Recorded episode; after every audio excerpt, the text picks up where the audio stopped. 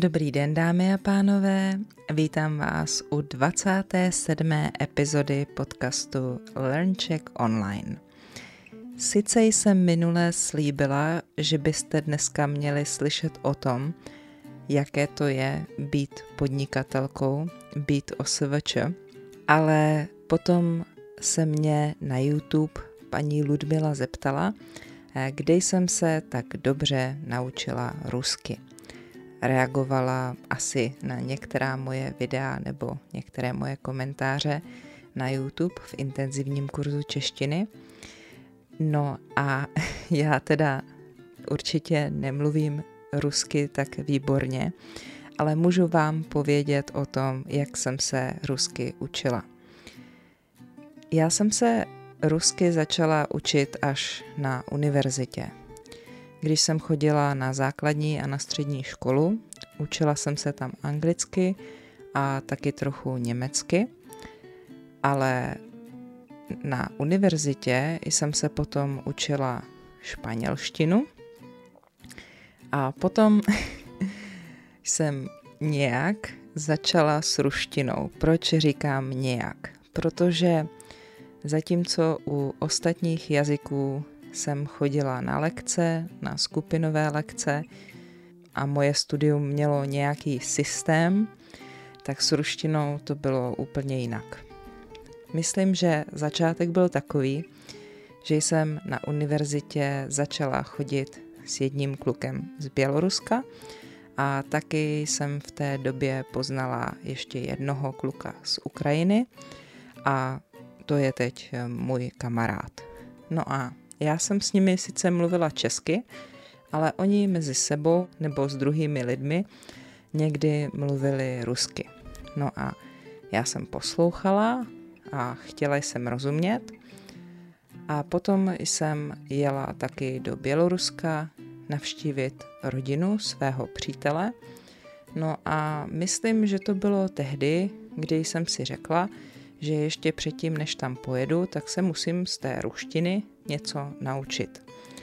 Samozřejmě, že v Bělorusku taky mluví bělorusky, ale tohle bylo na východě Běloruska a vůbec eh, samozřejmě hodně Bělorusů, myslím, že více Bělorusů než Ukrajinců, to mi můžete říct vy, posluchači, eh, mluví prostě rusky.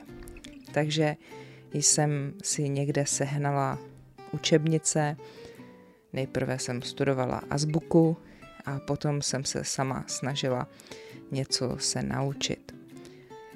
Myslím, že mi e, taky možná trochu pomohl ten kamarád nebo jeho přítelkyně a možná ještě někdo, ale na začátku jsem opravdu neměla učitele a lekce. Spíše jsem se něco učila sama a potom jsem hodně, hodně poslouchala.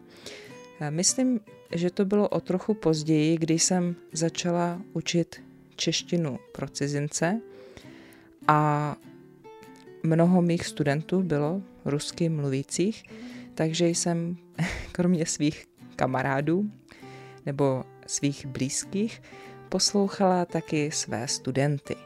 A někdy měli otázky oni a někdy jsem měla otázky já, nebo pro mě bylo důležité lépe poznat ruštinu, abych věděla, v čem potom může být problém. No a potom jsem konečně, jestli se nepletu, eh, začala chodit na nějaký kurz.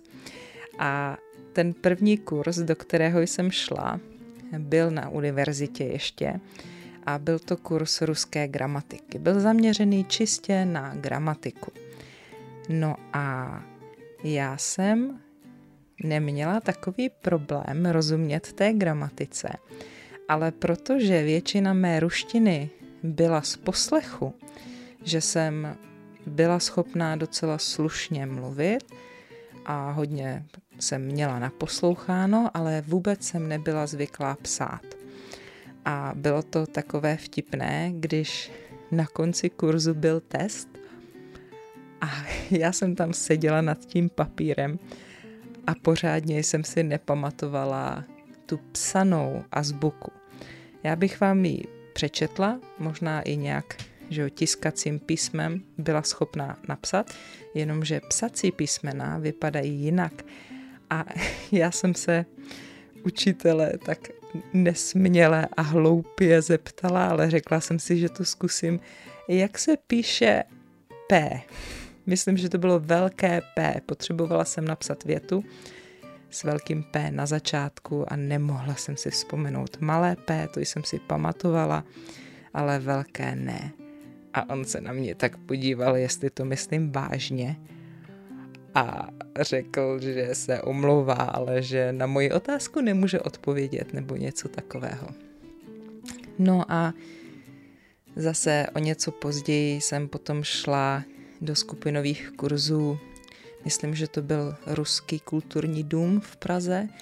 Eh, tam jsem chodila na jeden nebo na dva kurzy, a takže asi jeden nebo dva semestry a potom jsem měla individuální lekce se soukromou lektorkou, ale to už bylo zase dost dávno. Když jsem měla ty individuální lekce, tak jsme pracovali na úrovni B1 a zajímala mě i úroveň B2. Uvažovala jsem, jestli si udělat nějakou zkoušku, státní zkoušku z ruštiny, nebo něco takového, jako o čem vám tady povídám.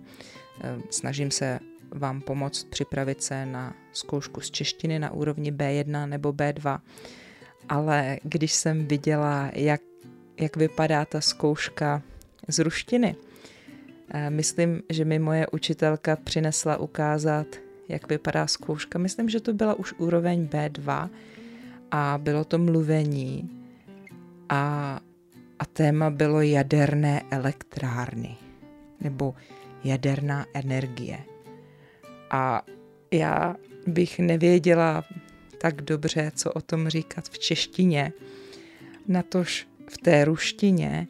A myslím, že se mi u té zkoušky nelíbily ještě nějaká další zadání, že mě to přišlo hloupé anebo moc těžké a tak jsem to vzdala. Tak jsem se rozhodla, že na to prdím a že to nepotřebuju ale opravdu eh, bych si chtěla zlepšit eh, svoji ruštinu, protože mě jazyky baví a mám doma eh, různé knihy, mám doma učebnice a mám taky ty dvojjazyčné knihy nebo prostě nějaké jiné knihy v ruštině. A když tady od vás na YouTube slyším, že jste překvapení a šťastní, když eh, vaše úroveň češtiny ještě není tak vysoká a vy už můžete tak dobře rozumět, tak eh, vím, o čem mluvíte, protože já se neumím tak eh, dobře hlavně písemně vyjadřovat. Ehm, je, je to vždycky těžší, věřím, že možná i pro vás psát háčky a čárky a v mém případě eh, psát měkké znaky a kdy se píše O a kdy se píše A, protože se to jinak píše a jinak říká.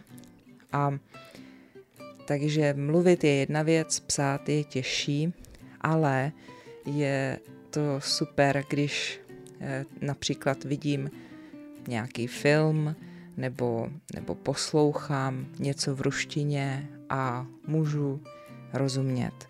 Takže není to perfektní a moje cesta je taková, řekla bych, přes ucho, i když přes oči taky, ale psaní je těžké a mluvení, když člověk neprocvičuje, když pravidelně s někým nemluví, tak eh, je to obtížné.